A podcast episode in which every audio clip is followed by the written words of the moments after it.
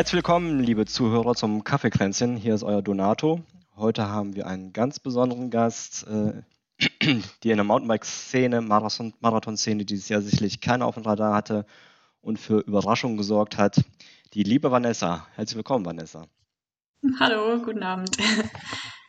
Und mit mir im Studio oder beim Kaffeekränzchen der Markus Kranz. Hallo Markus. Ja, grüße euch. Hallo Vanessa, hi Donato. Hallöchen.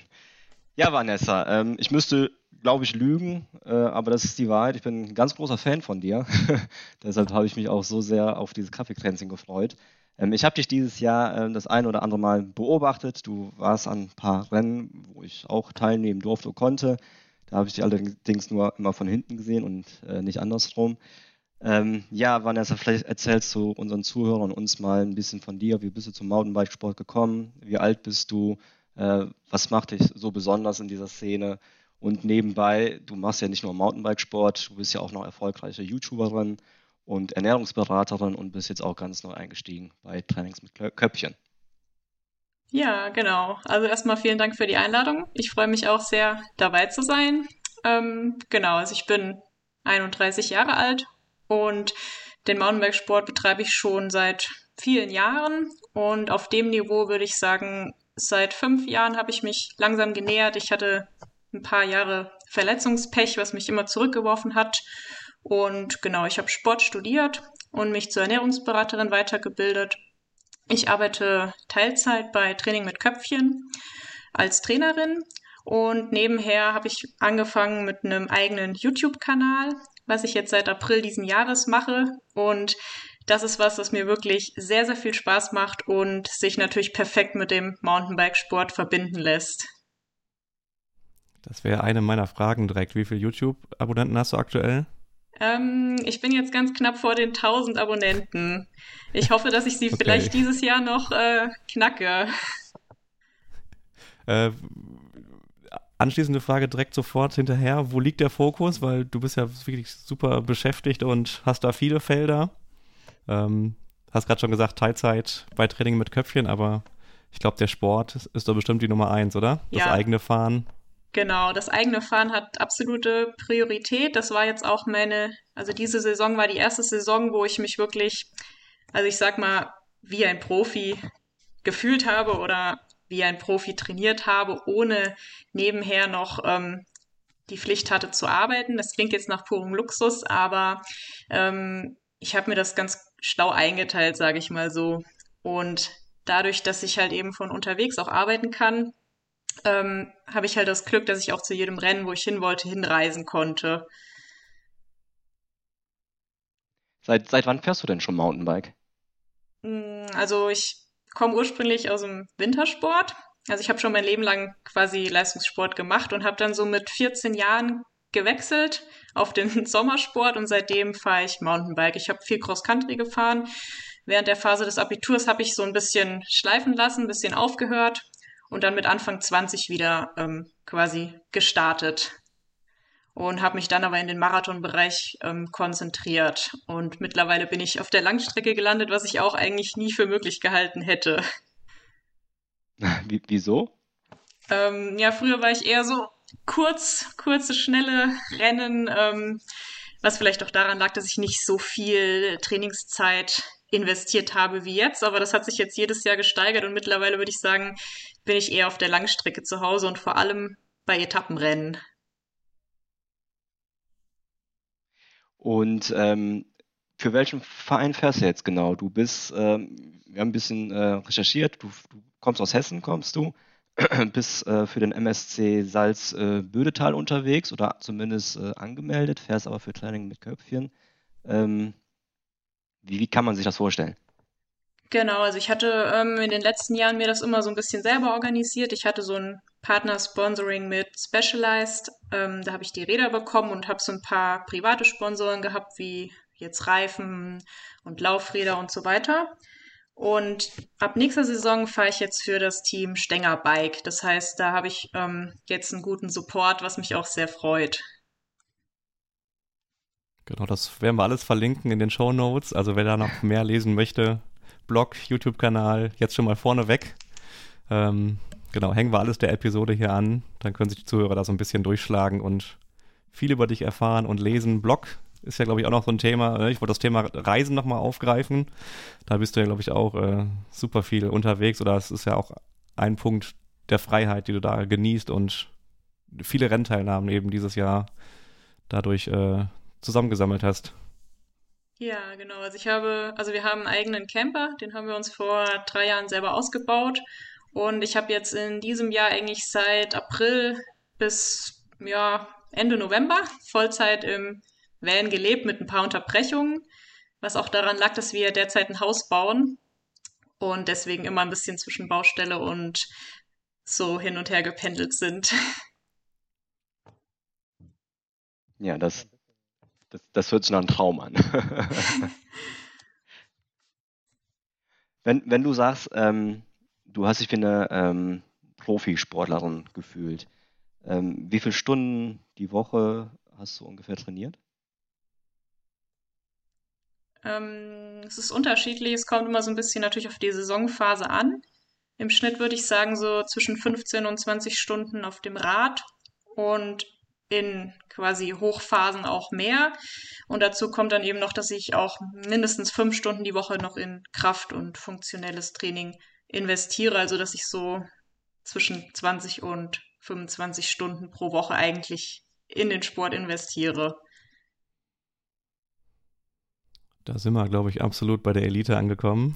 Wenn wir uns nochmal die, einer der letzten Podcast-Episoden mit der Kim Armes äh, zurückerinnern, die auch von ähnlichen Umfängen, ne? ich glaube 19, 20 Stunden auch in dem Umfang. Kraft ganz wichtig. Ähm, das vernachlässigt man ja gerne, ne? Also sehe ich an mir selber auch. Da ist dann der Fokus schon immer nur noch auf dem Rad.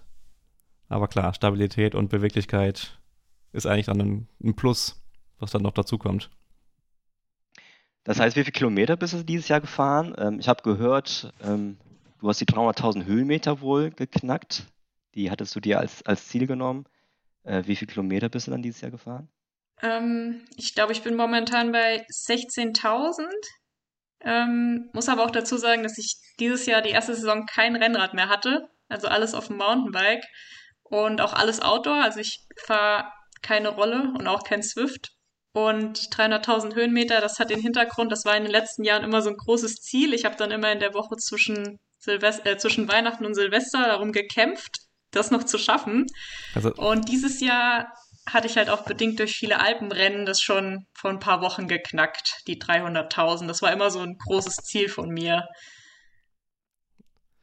Hast du dir zum Jahresende einen Berg gesucht und bist den zehnmal rauf und runter, oder?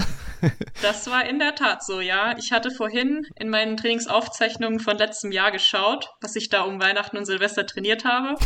Und da bin ich an drei Trainingstagen an einen Anstieg gefahren und habe da jeweils 3500 Höhenmeter gefahren.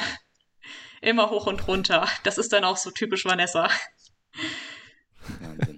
Wollte ich gerade sagen, im letzten Quartal irgendwie vier Segmente und das war es dann, ne? Das kann passieren, ja. Naja, aber ist ja gut. Also, also dann habe ich vorhin rausgehört, ähm, du fährst kein Rennrad, nur mit Mountainbike. Genau, also ich hatte immer ein Rennrad, ähm, habe das dann immer nach Mallorca mitgenommen und auch so gefahren, aber letztlich hatte ich dann gemerkt, dass es fast nur rumsteht. Und dann habe ich einen Fully bekommen diese Saison und habe jetzt das Setup Fully und Hardtail und ich vermisse das Rennrad auch gar nicht. Also ich bin ohnehin auch lieber auf dem Mountainbike unterwegs, wegen der Sitzposition und ich fühle mich wohler, man ist eben flexibler damit im Einsatzbereich. Ja, und äh, das ist aber nicht der Grund, äh, warum jetzt viele Sportlerinnen in, in Spanien oder Mallorca verweilen mit dem Rennrad und ihre Grundausdauer trainieren. Du bist äh, prinzipiell ein, ein Mountainbike-Fan und äh, trainierst auch gerne äh, in, in Wintermonaten äh, zu Hause in Deutschland. Genau, Oder wärst du lieber das, in Spanien? Ähm, ja, ich wäre tatsächlich momentan eigentlich ganz gerne in Spanien. Ähm, wir haben auch das Ziel, dass das hier unser letzter Winter in Deutschland war, dass wir nächstes Jahr mit dem Camper hinfahren. Also wir hätten es auch dieses Jahr schon gemacht, aber jetzt ist es momentan schwierig, weil der Hausbau in der Endphase ist und wir eben ein bisschen auf dem Sprung stehen. Aber nächstes Jahr haben wir quasi das Ziel, dass wir ähm, da nach Spanien fahren und da länger bleiben, weil es halt einfach schon schön ist, dann im Warmen zu sein. du hast äh, deine letzten oder Erfolge im Radsport auf deinem Blog. Äh, ja. Ist ein Titel, ein Titel Hessenmeisterin am Berg. Ja. Äh, was wird da gefahren und das bist du 2018 geworden. Ähm, ja. besondere, besondere Challenge, Höhenmeter oder? Genau, also ist, ist das ein Ort? Ja, das war, glaube ich, die Hessenmeisterschaft am Berg. Die bin ich auch, glaube ich, mit dem Rennrad gefahren.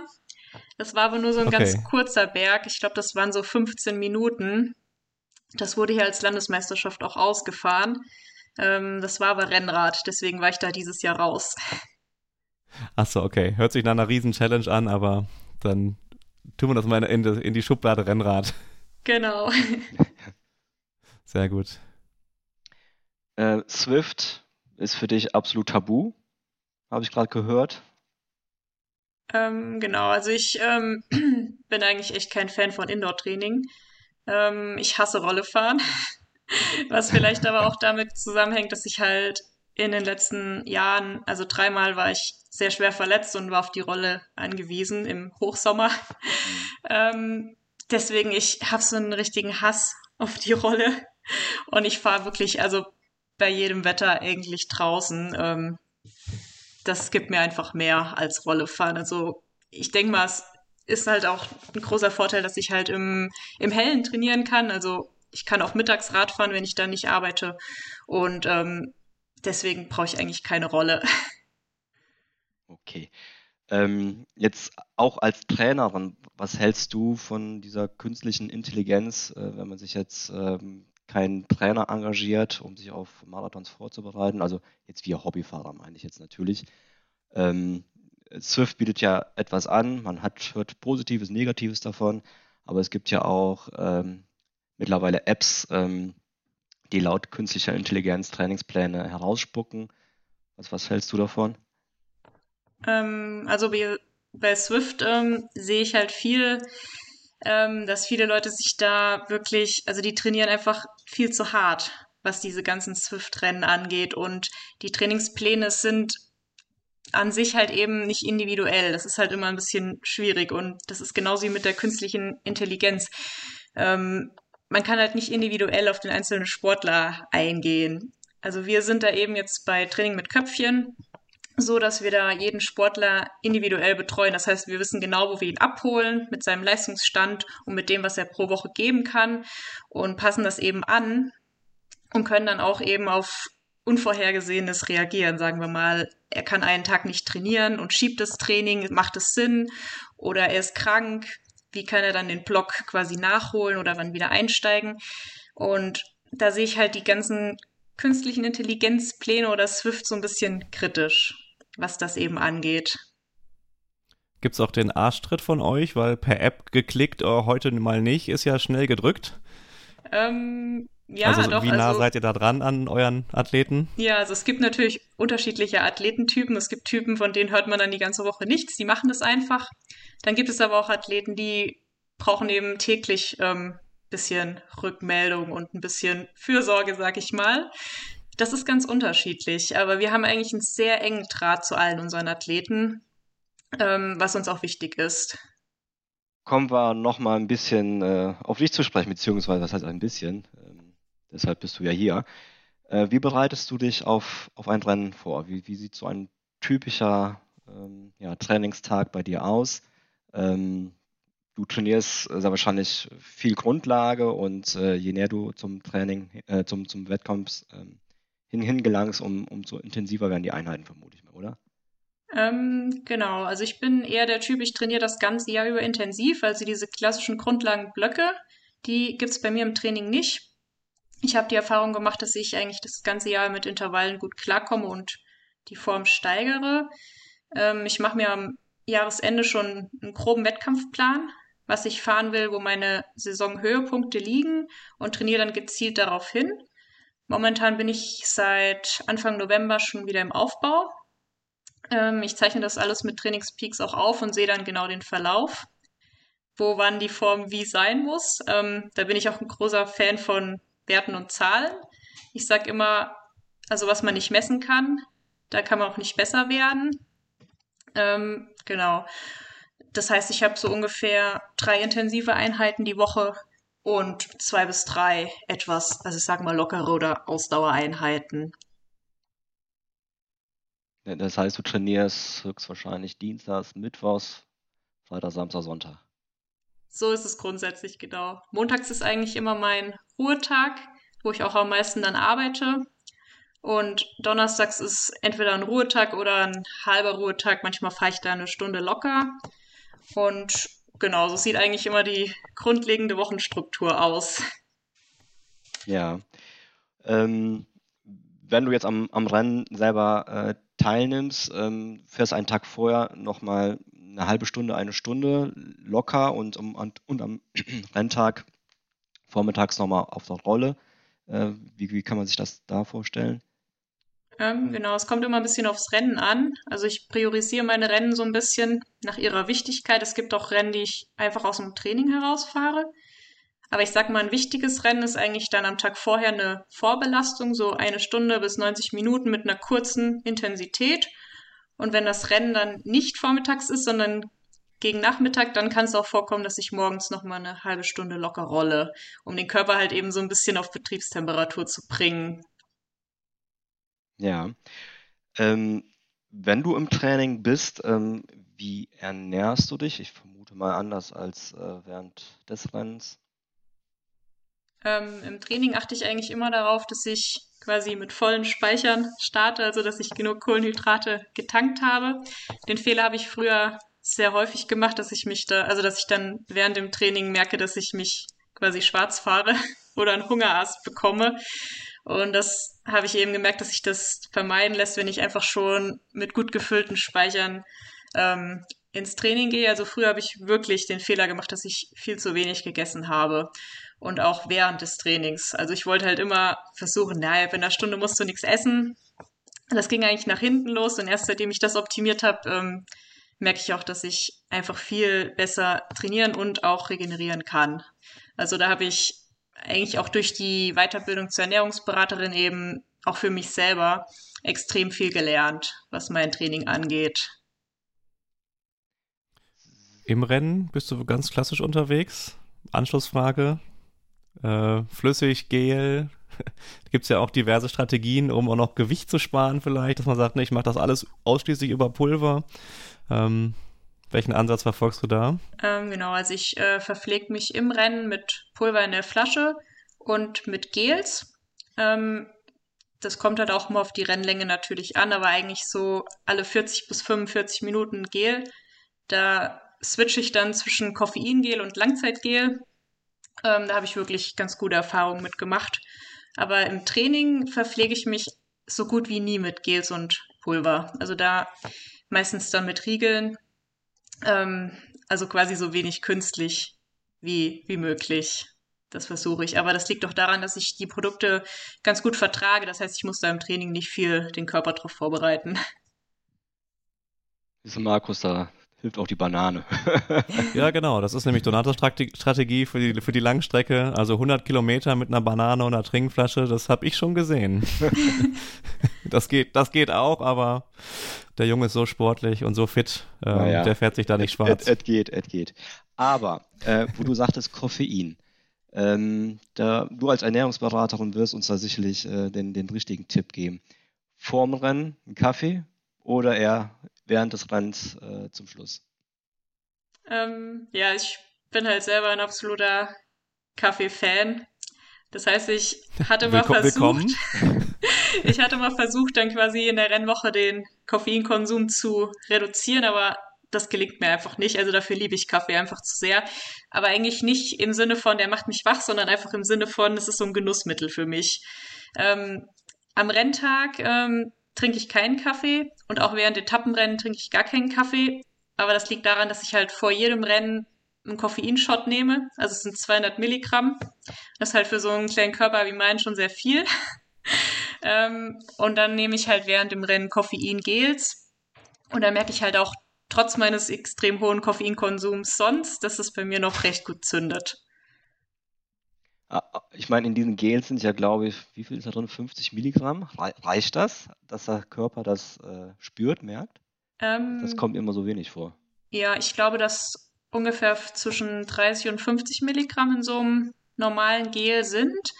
Ähm, also ich habe bei mir schon den Eindruck, dass das wirkt. Das ist halt schon, wenn man das jetzt alle 40 Minuten nimmt, das ist eine konstante Summe, die dann zusammenkommt. Ich wollte gerade sagen, das, das, ist, das ist schon eine gute Menge. Ne? Ich glaube, eine normale Cola oder sowas hat, glaube ich, 16. Oder eine, eine gut starke Cola hat 16, also 200 als Shot. Also das, das zieht richtig rein. Bis, bis Silvester reichen. Ja. Also das heißt, es gibt so äh, Apullen, ja? Da sind, ja. da sind 200 Milligramm Koffein drin. Genau. Das, das bevorzugst du äh, gegenüber einer Tasse Kaffee, wo auch 100, 120, also einen ganz normalen Filterkaffee meine ich jetzt, damit kein Espresso oder sowas. Äh, das würdest du bevorzugen. Genau, bevor ich das, weil das eben durch die Zusammensetzung auch mit dem Zucker, der da drin ist, halt vom Körper sehr schnell ähm, Und ich merke halt im Startblock auch, wenn ich den, ich nehme das dann meistens im Startblock ja. oder beim Warmfahren und dann merke ich schon, dass ich richtig Puls habe. Das merkt man schon, ja. Wie viele Minuten vorher? Mm, ich nehme es ungefähr so 20 Minuten vorher, damit das dann nicht gerade vielleicht in der Anfangsphase vom Rennen, aber dann vielleicht, wenn die Gruppe gesprengt wird, dass es dann zündet. Also ich habe immer den Eindruck, so ungefähr eine halbe Stunde später zündet es bei mir. Okay, muss ich auch mal versuchen. Vielleicht schaffe ich es die ersten fünf Kilometer vor dir zu bleiben. ähm, Ernährungsberaterin, Low, Low Carb, High Carb. Äh, trainierst du auch mal nüchtern? Oder? Ähm, also ich trainiere tatsächlich auch gerne nüchtern. Im Sommer mache ich das wirklich häufig in der Woche, dann so eine halbe Stunde morgens vorm Frühstück und ich trainiere auch immer nüchtern Kraft. Das mache ich ähm, morgens immer. Weil da hat sich bei mir gezeigt, dass ich da ein recht gutes Energielevel habe. Das heißt, ich stehe auf, trinke einen Kaffee und gehe dann in den Kraftraum. Das ist meine Routine. Also es muss jetzt nicht bei jedem gut sein, aber bei mir, also ich liebe das total. Das ist meine Morgenroutine. Also ich bin morgens immer erstmal im Kraftraum. Eigentlich jeden Morgen. Dann außerhalb des Vans oder jetzt als eigener Raum im neuen Haus, wie wir gehört haben? Genau, im Sommer war das dann immer außerhalb des Vans auf der Matte. Jetzt momentan, ähm, wo wir jetzt noch wohnen, habe ich einen eigenen Kraftraum und ich habe auch dafür gesorgt, dass ich im neuen Haus einen eigenen Raum dafür bekomme. Sehr gut. Ja, Stichwort vor dir bleiben im Rennen. Vielleicht kurz nochmal zurück auf das Jahr 2022. Äh, Teamwechsel oder Supporter, Unterstützerwechsel hat du schon anklingen lassen. Ähm, bist ja auch bei der Marathon-DM gestartet äh, und auf dem Treppchen gelandet. Also das wollen wir hier nicht unerwähnt lassen. Ähm, was sind denn so deine, deine Lieblingsrennen oder was waren die Highlights in diesem Jahr? Vielleicht mal so rumgefragt. Ähm, wahrscheinlich mit dem ja, Highlight dann DM. Ja, genau. Also die DM war natürlich auch mein großes Ziel. Und ich habe mich auch sehr intensiv darauf vorbereitet. Ich habe auch die Strecke vorher wirklich genau studiert und ich hatte auch wirklich ein gutes Gefühl. Ich habe es aber niemandem erzählt, was mein Ziel ist. Ähm, deswegen für mich selber natürlich war es eine Überraschung, aber ich hatte schon, schon das Ziel, ähm, aufs Podium zu fahren. Ähm, dass es dann geklappt hat, das war halt einfach mega. Also es war das größte Rennen, was ich je gefahren bin und auch der Zieleinlauf und so, das war schon Gänsehaut. Ja, Glückwunsch nochmal von uns allen. Ja, danke. Und du warst ja auch, äh, jetzt muss mir helfen, in, in Österreich von Etappenrennen. Genau, ähm, ich war bei der Alpentrophy am Start. Das war ein Viertagesrennen. Das war auch ähm, eins, man kann ja eigentlich nur ein Highlight haben, aber das war dann auch ein Highlight. das war definitiv auch sehr, sehr cool. Ja, da kommen wir auch schon zu der ersten Frage vom Kai. Schöne Grüße, Kai, Kai Sana. Ähm, wie schaut deine Re Regeneration äh, zwischen diesen Rennetappen aus? Ähm, beim Etappenrennen versuche ich daneben wirklich nur Rad zu fahren und mich zu erholen und alles andere auszublenden und natürlich zu essen. Ähm, ich kann dann wirklich bei so Etappenrennen auch komplett in dieser Blase leben. Das heißt, ich kann alles ausblenden. Ähm, das funktioniert halt dann ganz gut. Ich habe während der Alpen-Trophy, da war es ja auch so heiß. Da habe ich halt nach jedem Rennen bin ich in den Bach gegangen beim Campingplatz, der war eiskalt. Da habe ich so das Gefühl gehabt, dass mir das richtig gut tut und ansonsten lege ich dann eben die Beine hoch ähm, und versuche halt dann so viel wie möglich zu essen. Das fällt mir dann immer ein bisschen schwer, weil ich denke dann immer, du kannst nicht so viel essen, aber ich habe so viel verbraucht. also Essen und Trinken, ganz wichtig. Und ähm, genau, ansonsten nicht mehr viel machen. Das hilft mir immer ganz gut. Und das ging wirklich auf bei der Alpentrophy, das, das Konzept. Ja, du hast ja auch den Vorteil, du bist ja auch Minuten, wenn nicht sogar Stunden vor uns im Ziel. Also da haben wir natürlich auch Zeit dafür. ähm, Eiweiß spielt auch äh, in deinem Ernährungsprogramm eine wichtige Rolle oder verzichtest du darauf äh, in, in der Regeneration? Ähm, also ich, supplim ich supplementiere nichts, also ich versuche das alles über die normale Ernährung zu decken. An der Stelle kann ich vielleicht auch noch sagen, dass ich halt vegetarisch lebe, schon seit vielen Jahren und hole mir mein Eiweiß eben über pflanzliche Lebensmittel. Und das funktioniert auch wirklich ganz gut. Also ich ähm, verzehre eben sehr viel Tofu, sehr viel pflanzliches Eiweiß und ähm, da habe ich auch ein bisschen zugelegt, quasi was das angeht, dass ich da ein bisschen mehr drauf achte und seitdem habe ich auch gemerkt, dass mich das nochmal ein bisschen pusht. Mhm, okay. Auch vom Kai, die nächste Frage. Wie hast du dich auf die deutschen Meisterschaften vorbereitet? Ähm, genau. Ich bin, also ich bin noch im Schwarzwald in Giro gefahren. Das war auch ein Viertagesrennen. Und danach sind wir dann für drei Wochen mit dem Camper nach Livigno gefahren und standen dann drei Wochen lang auf 2200 Metern. Das heißt, ich habe drei Wochen lang in der Höhe verbracht, trainiert und geschlafen. Ähm, ich habe eben gemerkt, dass bei mir das Höhentraining sehr gut anschlägt. Und das habe ich mir eben dann zunutze gemacht. Und ich bin dann danach auch direkt ähm, quasi in Schwarzwald gefahren habe mir die Strecke angeguckt, dass ich die eben kannte. Und ähm, genau, da war ich schon recht gut vorbereitet. Und das Training halt eben im Aufbau und dann zur DM hin reduziert, dass ich halt eben frisch bin, aber trotzdem noch ein hohes Fitnesslevel habe. Und es war halt dieses Jahr erst im Oktober, das heißt ja sehr, sehr spät. Das heißt, es war eine sehr lange Saison für mich. Wie bist du mit dem Wetter klargekommen? Also ich war parallel im Schwarzwald im Urlaub. Also ich bin auch ein, zwei Rampen mal so auf meinen Runden da gefahren. Ähm, also A, Höhenmeter sind da ja vorhanden und B, wie war's, wie war der Regen für dich? Ja, also insgeheim hatte ich mich eigentlich darauf gefreut, dass es so war, wie es war. Also wir hatten ja quasi maximal ungemütlich. Es war ja nicht nur nass, es war ja auch noch kalt. Aber ich ähm, bin eher so der Kältetyp, also ich gebe Hitze immer ein. Also eigentlich je kälter, desto besser. Da heißt, hatte ich vielleicht dann auch schon einen kleinen Vorteil, was das angeht. Und was die Streckenverhältnisse angeht, ähm, bin ich eine recht gute Technikerin. Das ist mir halt dann auch zugute gekommen. Von daher fand ich es eigentlich recht gut, muss ich sagen. Ja, ist ja auch dann entsprechend, hat sich das auch wieder, wieder gespiegelt im Ergebnis. Also hat das Gründe, warum du da gelandet bist. Ja, also ich hatte mich eigentlich auf das Wetter, also ich hatte mich halt vorher drauf eingestimmt. Das heißt, im Kopf ist das klar. Es wird nass, es wird kalt werden und dann passt es eigentlich so. Man muss halt einfach sich den Gegebenheiten anpassen. Also ne, nehme ich mit, äh, sportlicher Erfolg ist planbar. In Teilen. Zumindest äh, mit Köpfchen, ne? Also planbar mit Köpfchen. Genau. Ähm, genau. Ähm, also ich war wirklich total begeistert, als ich äh, gelesen habe, dass du ähm, Dritter geworden bist. Ähm, auf dem Podest, also die ersten zwei, beziehungsweise auch die Viertplatzierte, äh, schöne Grüße an die Stephanie, auch hier aus dem Bergischen, ähm, die sind ja schon bekannt. Ne? Das sind jetzt keine äh, Namen, die man nicht zuvor schon mal gehört hat. Ähm, die die äh, Stephanie Dorf fährt ja auch für einen namhaften Fahrradhersteller. Ähm, das muss sich doch ganz besonders angefühlt haben, denke ich mal. Ich glaube, du hast selber nicht damit gerechnet, dass du Dritte wärst, oder? Ähm, genau, ich habe natürlich nicht damit gerechnet. Man hat ja immer Ziele, sehr wichtig im Sport. Und ich wusste ja auch, welche Namen am Start stehen.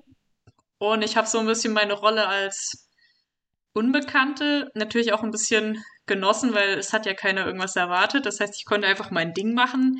Ich bin dann auch einfach quasi weggefahren und ich war ja auch lange Zeit Zweite, aber habe dann so in der Abfahrt ein bisschen verloren gegen die Sina, ähm, weil die halt einfach eine grandiose Technikerin ist aus dem Cross Country.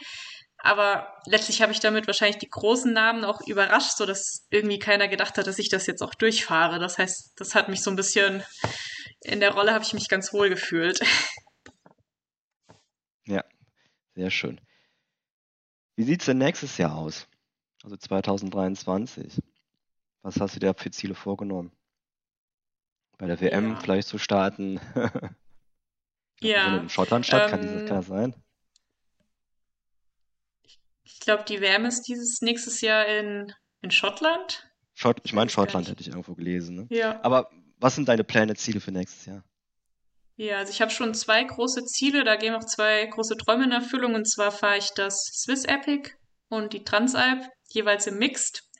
Das ist auch soweit schon angemeldet und fix. Ähm, da freue ich mich sehr drauf. Ich werde dann noch die Alpentrophy fahren und wahrscheinlich in Ischgl. Es wird halt sehr Etappenrennlastig. Dann die DM, die ist wahrscheinlich, also es ist wohl noch nicht ganz safe, aber die ist ja im Mai schon in Singen. Wobei ich jetzt gehört habe, dass sie vielleicht doch verschoben wird wegen dem UCI-Rennen. Ähm, ist jetzt nicht so meine Strecke, glaube ich, in Singen. Das ist eher so ein Drückerkurs. Werde ich aber trotzdem fahren. Und EM und WM steht eigentlich auch auf meiner Agenda. Mal schauen, wie das sich dann ausgeht von den Terminen. Mhm. Also, ich habe richtig verstanden, die DM ist eventuell im Mai. Ja, am Singen? 14. Mai, das kam jetzt die Woche raus in Singen mal wieder. Verdammt. Die wollte ich eigentlich gerne mitfahren, ähm, aber da ich mich äh, auf das BEMC-Rennen in Belgien vorbereite, ähm, passt das momentan gar nicht zu meiner Planung. Sehr schlecht. Ja, okay, äh, gut zu wissen. Aber Transalp, da sind wir ja auch äh, umtriebig. Ähm, da freuen wir natürlich, dass wir dich dann vielleicht auf der einen oder anderen Etappe oder im Startzielbereich dann sehen. Ähm, genau, haben wir schon mal ein Event, wo wir dich Genau, da, wir sind nämlich, wir sind nämlich auch sehr, sehr groß dort vertreten, ne, Markus? Genau, nächstes Jahr geht's da für uns mit 14 Personen an den Start aus dem Verein. Ähm, genau, ich muss mich bis morgen noch entscheiden, ob Hop oder Top. Ähm, genau, da gehe ich aber Stand heute von aus. Es ist ja auch 25-jähriges Bike Transalp Jubiläum. Ähm, also, denke mal, ganz besonderes Event und ja, äh, Und die Strecken sind mega. Also ich habe mir schon die Strecken angeschaut und ein paar Teile davon kenne ich. Und ich muss sagen, da freue ich mich ganz besonders also ich drauf. glaube, genau, landschaftlich und äh, streckentechnisch haben wir da absolute Highlights. Ich kenne es auch noch nicht. Erste Teilnahme, dann direkt so ein Gebrett plus, plus Geburtstag. Ich bin da mal gespannt. Hast du da einen Tipp für mich? Ähm, wir hatten gerade nochmal über Training, das muss ich einfach jetzt persönlich aufgreifen, ähm, über Leistungsmessung oder, oder Daten gesprochen. Also ich komme auch frisch von der Leistungsdiagnostik, äh, die mir also erstmal ein typisches Cross-Country äh, Leistungsprofil äh, attestiert hat. Äh, wie, wie machen wir denn aus mir jetzt einen Langstreckler, der auch auf Kraft über mehrere Stunden so eine Transalp wegsteckt? Hm, Ja, da musst du auf jeden Fall im Training immer auch hohe Intensitäten fahren und dann lange Dauer. Das heißt jetzt in der Vorbereitung eben immer längere Einheiten fahren und in die längeren Einheiten dann auch mal Intensität einbauen. Als Tipp wäre dann wirklich auch, dass du dir so eine Höhenmeter-Challenge vielleicht setzt, dass du mal 3000 Höhenmeter im Training fährst und eben auch diese Streckenlängen hast und die Dauer im Mhm. Sattel, dass du das simulieren kannst, gerade wenn du quasi eher so ein Cross-Country-Typ bist, dass eben deine Ausdauer sich dahingehend steigert. Weil Also- ich komme ja auch eher aus dem Bereich ähm, kurzer, knackig Cross-Country-Fahrer und habe das jetzt eben über die Jahre quasi umgepolt. Also 70, 80 Prozent mit eher niedriger Belastung äh, ist dann keine gute Idee, sondern du würdest eher ins Gegenteil umschlagen, dass man sagt, nee, den Körper einfach an die Härte und Dauer gewöhnen. Genau, dass man eben lange lockere Einheiten fährt, aber auch mal lange und harte Fahrten, dass du da eben auch über eine längere Dauer die Belastung aushalten kannst, die du dann im Rennen quasi ähm, hast. Also ich persönlich trainiere am liebsten ja auch lange Einheiten und dann mit Intensität. Das sind so meine Favoriten. Ja, ja die, die Hügel, nenne ich sie mal, die haben wir hier. Also Topologie, die bietet das auf jeden Fall. Ähm, genau, dann was vielleicht sowas fürs Wochenende, wo dann die längeren Einheiten gefahren werden, dass man da mal, weiß nicht, 2000 plus mit nach Hause bringt. Ja, ich glaube, das ist es wirklich dann. Höhenmeter sammeln ist angesagt. Genau, oder im Training auch mal ein Etappenrennen simulieren. Das mache ich in der Vorbereitung auch ganz gerne, dass ich mir eben sage, jetzt hast du vier Tage Training, wo du dann auch nichts anderes machst. Ähm, und simulierst dann eben quasi ein Etappenrennen, dass du dann sagst, heute fahre ich vier, morgen fünf mit gewissen Höhenmetern und dazwischen äh, mache ich eben das, was ich beim Etappenrennen auch mache. Also das mache ich ganz gerne mal im Frühjahr vor allem. Ja, das genau, das wäre auch noch äh, für meinen Körper unbekannt. Einfach mal, weiß nicht, Wochenende, ne, Freitag bis Montag, jeden Tag im Sattel und gucken, wie reagiert der Körper drauf. Ähm, lernt man sich ja auch dann durchkennen. Und zu regenerieren und neu zu belasten. Ja, Sehr bevor schön. wir vielleicht Richtung Ernährung äh, weitergehen. Ähm, Lieblingsrennen generell, wo du sagst, da fahre ich jedes Jahr? Hm, Lieblingsrennen war bis jetzt eigentlich immer der Kellerwald-Marathon als Auftakt. Ähm, das war so das erste Kräftemessen. Das werde ich wahrscheinlich dann jetzt nicht mehr fahren, weil wir jetzt eben nach Rheinland-Pfalz ziehen und das ein bisschen weit weg ist.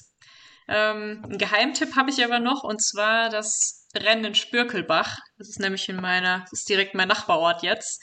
Das ist die Höllenberg Trail Trophy. Das ist ähm, ein Single Trail am Stück quasi. Also wer das nicht kennt, ähm, unbedingt mal auf die Homepage gehen. Das ist mega, das Rennen. Ja, das ist immer im Juli. Ja, wahrscheinlich, wenn ihr alle die Transalp fahrt, dann fahre ich alleine. genau. Wie sagt man bei YouTube, ne? Verlinken wir euch auch unten in den Show Notes. In, in der Infobox. In der Infobox. Wenn du die Wahl hättest, lieber berghoch oder bergunter fahren? Ähm, berghoch. Berghoch. Hast du einen Lieblingsberg? Mm, in den Alpen würde ich eigentlich sagen, es ist dann der Albula Pass. Als Pass. Ja, okay. Sagt mir jetzt nichts, aber den Zuhörern sicherlich. ja, schön. Ähm, gehen wir Richtung Ernährung. Ähm, wir haben jetzt erfahren, du bist äh, Veganerin. Ähm, wie sieht es, ähm, ja, während des Rennen hast du ja schon gesagt, überwiegend mit, mit Gels ähm, und mit äh, isotonischen Getränken. Ähm, man kann sich das ein oder andere ja auch, auch, selber machen. Also man kann sich einen Riegel selber machen, man kann sich ein Gel selber machen. Man kann ein ISO-Getränk sich selber machen. Worauf sollte man da achten ähm, von, von den Zutaten her? Damit wir auch wirklich einen guten Riegel, guten Gel und äh, ja, ein Getränk haben. Und nicht unbedingt zu den Fertigprodukten zurückgreifen. Ja, also man muss eben immer darauf achten, dass eben verschiedene Kohlenhydrate, also kurz- und langkettig quasi enthalten sind. Das kann man jetzt zum Beispiel mit Haferflocken oder mit Honig, wenn man das zusammen mischt, dass eben der Körper Teile schnell aufnehmen kann und Teile, das sehr lange vorhält. Ähm, da muss man halt immer drauf achten. Und beim Getränk kann man natürlich auch, wenn man jetzt kein isotonisches hat, kann man immer Wasser und einen Teil Apfelsaft nehmen. Ähm, das ist eigentlich genauso gut wie jetzt ein, ein ISO-Getränk von der Aufnahme her. Ist halt dann ein bisschen natürlicher, ähm, dass man sich so verpflegt.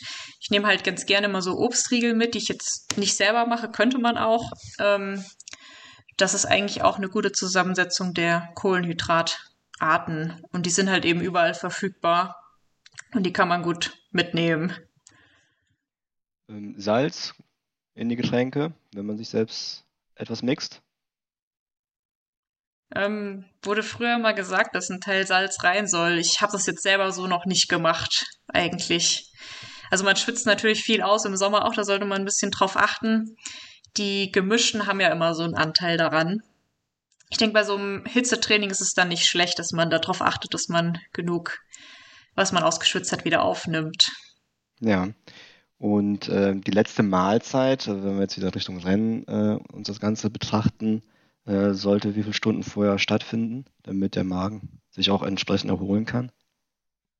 Ähm, ich würde sagen, mindestens zwei Stunden vorher. Ich esse dann meistens am Rennmorgen morgens ähm, Porridge, also Haferflocken ähm, mit Wasser meistens. Ich mache mir das so warm und rühre mir das an mit ein bisschen Obst. Das vertrage ich ganz gut und das so meistens zwei Stunden vorm, vorm Rennstart. Hast du ähm, von so einem besonderen Rennen, ähm, wo du sagst zwei, drei Tage oder vielleicht auch vier Tage, wo du abends äh, noch mehr Kohlenhydrate zu dir nimmst als, als sonst immer? Oder schließt du deinen ja, Tag? Das mache ich ja, bitte. Äh, genau, also meine Basisernährung ist grundsätzlich ohnehin schon sehr kohlenhydratreich, weil ich eben auch einen, einen ganz guten Stoffwechsel hat, was das angeht. Also mein Körper ist eigentlich permanent am Durchbrennen. Das merke ich auch eben, dass ich eigentlich nie friere. Also der ist eigentlich ein, eine energetische Katastrophe, was das angeht, weil, weil er das irgendwie nicht zurückhält. Das heißt, ich esse sehr viel, auch wenn man es mir nicht ansieht. Ähm, in der Woche vor einem langen Rennen, da ähm, erhöhe ich aber tatsächlich so drei Tage vorher meine Kohlenhydrataufnahme nochmal, dass die Speicher voll sind. Ist das denn bei dir auch so, dass du sagst, okay, ähm, bevor ich jetzt wirklich mit dem Carbo-Loading beginne, dass ich einmal meinen kompletten Körper nochmal leer fahre, das heißt äh, drei, vier Tage vorher nochmal eine sehr intensive Einheit fahre, ähm, entleere ja, dadurch ich, den Körper? Das mache ich tatsächlich. Okay. Ja, also ich fahre, ähm, wenn das Rennen sonntags ist, dann fahre ich donnerstags nochmal eine Intervalleinheit. Das heißt, ich leere die Speicher nochmal. Ähm, dann mache ich Freitag Ruhetag, Samstag eine Vorbelastung und Sonntag Rennen. Das ist bei quasi priorisierten Rennen eigentlich immer so der Ablauf. Ja. Ähm, die, die, die Ernährung grundsätzlich, also Rennen ja oder nein, ist jetzt hier sekundär. Ähm, wie, ist, wie ist die Aufteilung anhand von Eiweißen, Kohlenhydrate, Fette? Kann man da nach Lehrbuch gehen oder sagst du, okay, jetzt äh, Sportler oder ambitionierter Hobbyfahrer sollten mehr Eiweiß als Kohlenhydrate oder 50-50? Äh, da liest man ja auch unterschiedliche Dinge. Wie ist deine Meinung dazu? Ähm, genau, es ist halt immer so ein bisschen individuell von Sportler zu Sportler. Also wenn ich Ernährungsberatung mache, dann werte ich immer so eine Woche aus und schaue mir das an. Ähm, grundsätzlich sollte jedes, jede Mahlzeit immer einen Anteil an Kohlenhydraten haben, an Eiweißen und an Fetten. Ähm, und dabei beim Sportler eben je nach Trainingstag oder Trainingsphase ähm, mehr Kohlenhydrate als, ähm, also als Eiweiß Außer wenn man jetzt abnimmt. Da muss man halt immer noch mal schauen. Einige Sportler haben ja auch das Ziel, noch Gewicht zu verlieren. Und da sollte man dann die Stellschraube Kohlenhydrate ein bisschen reduzieren, dafür mehr Eiweiß. Ähm, es ist halt immer so ein bisschen eine individuelle Geschichte. Also wo steht man und wo will man hin?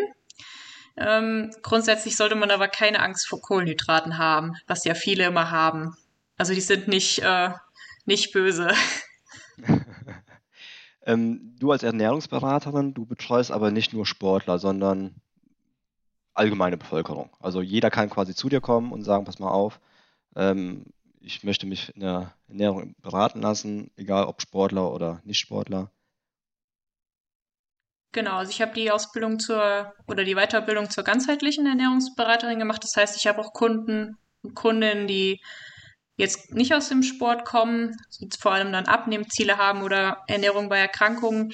Ähm, ich priorisiere aber eigentlich dann die Sporternährung, weil mir das eben selber auch am Herzen liegt und ich das eben aus der Praxis dann direkt weitergeben kann. Also hauptsächlich betreue ich unsere Athleten oder auch Athleten, die jetzt nicht bei uns im Training sind, aber trotzdem eine Sporternährung haben möchten. Ja. Aber Schokolade essen zwischendurch ist, ist schon erlaubt, auch als Sportler, oder? Oder eher die dunkle Schokolade? Also ich esse zum Beispiel ähm, esse lieben gern Nutella und Kinderriegel. Meine Kinder haben dann nichts mehr im Schrank, weil ich alles aufgegessen habe. Äh, aber ist als Sportler erlaubt, denke ich mal, oder? Ja, klar, wer viel trainiert, darf auch sowas essen. Also ich esse auch Schokolade und auch mal Kuchen, aber ich genieße es dann halt und auch in Maßen, aber ähm, ich esse auch gerne Schokolade. Also ich denke, da sollte man halt ein gutes, eine gute Mitte finden, weil wenn man sich immer geiselt, dann hat man ja erst recht Lust drauf und ähm, man muss halt einfach ein gesundes Maß finden. Und wenn man viel trainiert, dann muss man sich auch mal was gönnen, auf jeden Fall. Ich glaube, das, das, das Wissen ist da Gold wert. Ne? Du sagst ja, also selbst Kohlenhydrate sind nichts Schlechtes, weil wir verfeuern die halt der eine mehr, der andere weniger sofort äh, im Rennen genau, ganz und besonders. Viele machen eben also, auch den da Fehler, dass sie dann nicht viel außer zu wenig Kohlenhydrate zu sich nehmen zu wenig essen und fahren sich dann schwarz. Also das beobachtet man ja oft und dann im Prinzip bringt der Trainingsreiz dann eben nichts oder weniger. Und das ist ja auch nicht das Ziel vom Training. Also man will den Körper ja schon darauf vorbereiten, dass er sich verbessert und dafür muss man ihm auch den richtigen Brennstoff geben. Also sonst ähm, kommt man in so eine Spirale, die, die einen dann nicht weiterbringt und eher halt noch schlechter macht. Also das, man kann sich auch schlechter trainieren, wenn man so handelt. Jetzt bist du noch ähm, eingestiegen bei Training mit Köpfchen, ähm, machst viel im Marketingbereich.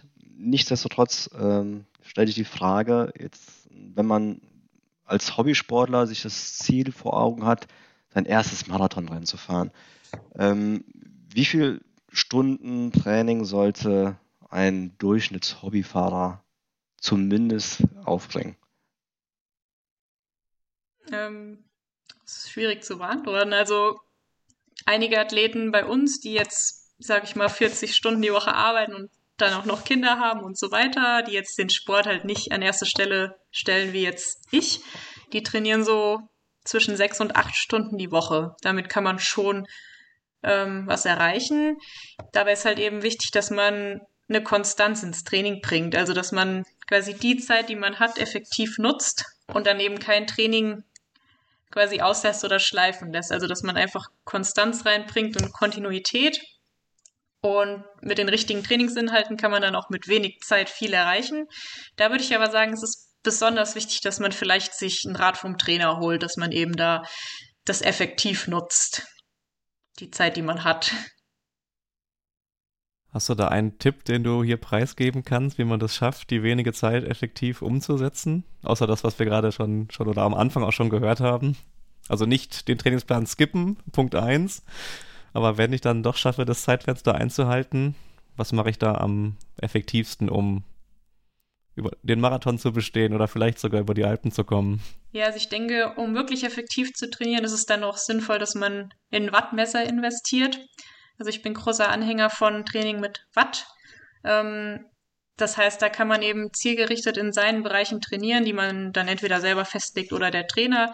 Und damit kann man eben viel erreichen, als wenn man jetzt nach Gefühl fahren die meisten dann einfach zu schnell.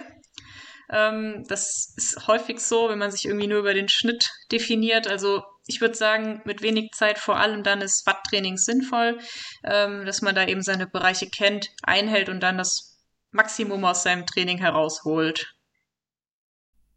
Okay, danke. Bietet ihr denn auch äh, Bikefitting an oder ihr seid nur, was heißt nur, das hört sich jetzt blöd an, oder äh, macht ihr nur Trainingspläne? Genau, wir machen nur Trainingsplanung, ähm, bauen das derzeit aber noch aus, indem wir gerne auch betreute Trainingslager anbieten wollen, dann in unserer neuen Heimat. Ähm, was bei uns Testing angeht, also wir lassen unsere Athleten Feldtests fahren. Das heißt entweder draußen oder je nach Belieben dann auf der Rolle. Ich zum Beispiel fahre meine Tests auch komplett draußen, also Feldtests CP10 oder CP20.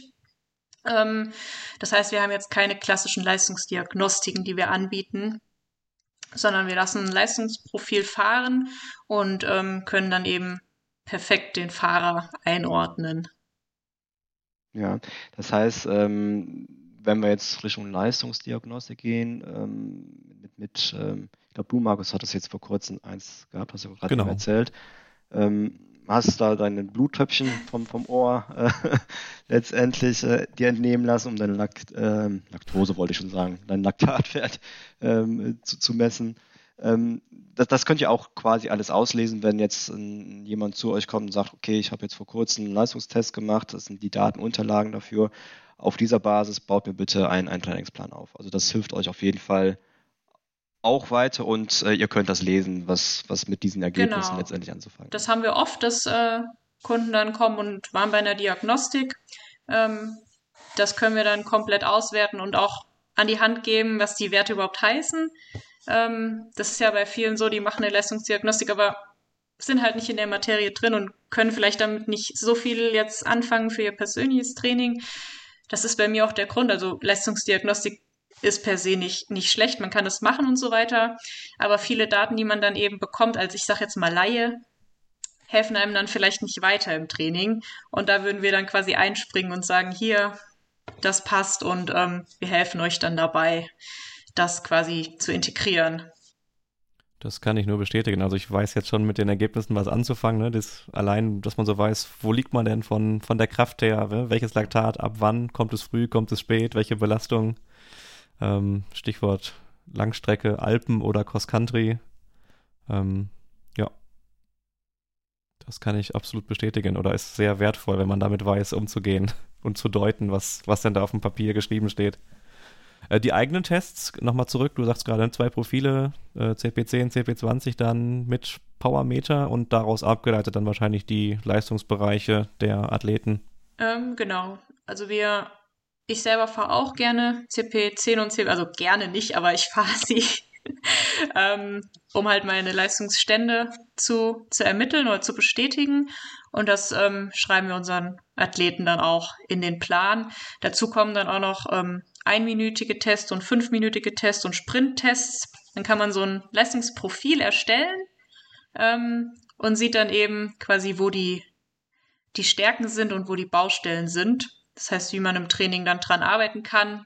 Bei mir ist es zum Beispiel so, dass ich bei CP10 und CP20 eben sehr gute Werte fahre, dahingegen aber bei den Sprintleistungen und einminütigen eben quasi nicht so gut, weil ich halt eben Bergfahrer bin. Ähm, sowas ermitteln wir dann eben. Und CP5, also 5 Minuten Test, ist dann eben eine wichtige, wichtiger Indikator für die V2 Max.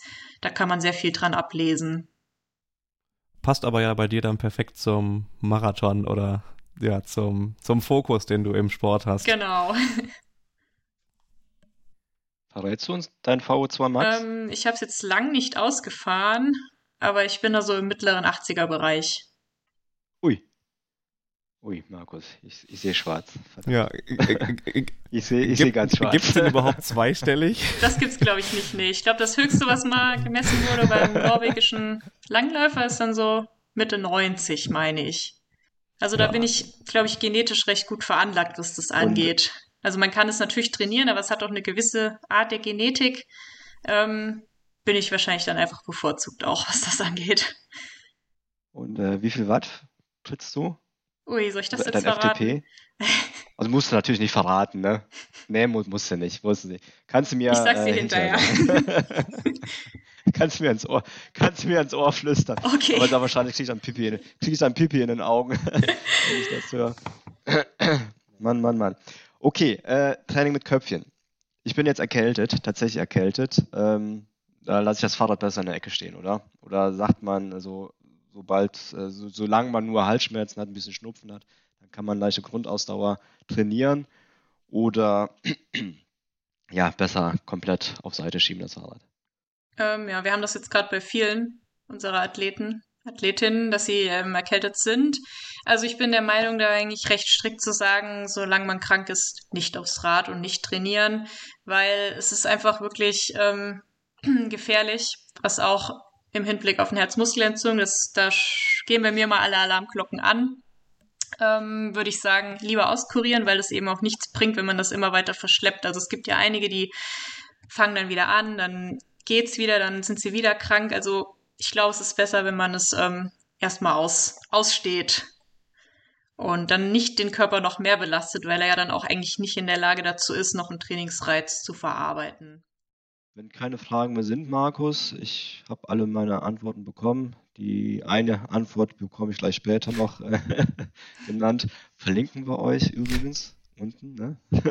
wisst Bescheid.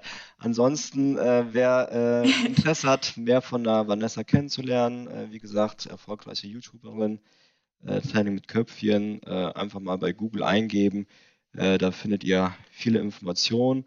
Ich glaube, es gibt noch so eine Seite Love My Bike, wo du hin und wieder mal oder hast es zumindest mal betrieben. Ne? Ich glaube, es ist nicht ganz aktuell, aber man bekommt sehr, sehr viel Informationen über dich. Genau, ich hatte früher mit einem Blog angefangen und habe halt äh, über die Rennen und so weiter immer Berichte geschrieben. Das habe ich dann so ein bisschen gemerkt, dass Blog nicht mehr so im Trend der Zeit ist und ähm, bin deswegen jetzt quasi auf den Vlog gegangen, also die Videodokumentation. Ähm, jetzt bei YouTube gelandet. Ja, da haben wir ja auch einen sehr schönen Film mittlerweile. Danke, Justin, äh, für diesen tollen Film, der Transalp. Vanessa, äh, auch dieser Film, wir können es dir sehr ans Herzen legen, äh, sich mal den Film anzuschauen von der Bike Transalp 22. Ähm, ja, du bekommst schon die ersten Eindrücke, was sich da 2023 erwarten wird. Ja, ich habe ihn tatsächlich schon gesehen. Ach, Ja, hast, hast du schon. Ja. Aber der eine oder andere hat es ja auf der Rolle angeschaut. Hast du, das hast du dann abends gemacht, ne? Mit Popcorn und. Genau, ja. Ja, YouTube, ich muss natürlich auch in Vorbereitung selber sehr viel YouTube gucken. Das ist ja quasi dann Arbeit, um mir Anregungen und Ideen zu holen. Ähm, deswegen bin ich da auch viel unterwegs. Ah, ja. Sehr schön, ne, freuen wir uns, Sehr schön. dass wir da so prominente Zuschauer haben. Genau. Okay, liebe Vanessa, vielen, vielen Dank, äh, dass du heute unser Gast warst. Ähm, ja, ähm, ich hoffe, wir werden 2023 viel Neues von dir hören, äh, dass du noch mehr Erfolge einfährst als 2022. Ähm, wir verabschieden uns von unseren Zuhörern. Ähm, wenn euch unser Podcast gefallen hat, hinterlasst kurz ein Like oder einen Kommentar. Markus, auch dir vielen lieben Dank. Ähm, ich freue mich auf 23, äh, weiter von deinen Erfolgen erleben zu äh, lesen zu dürfen. Markus, bei dir natürlich Gerne. auch. Ne? Äh, wenn du mal eine Banane brauchst, kommst du bei mir vorbei. Genau. Ich, ähm, ich habe Bananen en masse. Ich freue mich, die Vanessa bei der Transalp vielleicht zu sehen. Ähm, genau. Ja, auch alles Gute von mir aus für das neue Jahr. Dann sind wir durch für heute, oder? Dann sind wir durch. Ja, vielen Prima. Dank auch. Vielen, vielen Dank, Markus, Donato, Vanessa. Bis bald. Tschüss zusammen. Tschüss.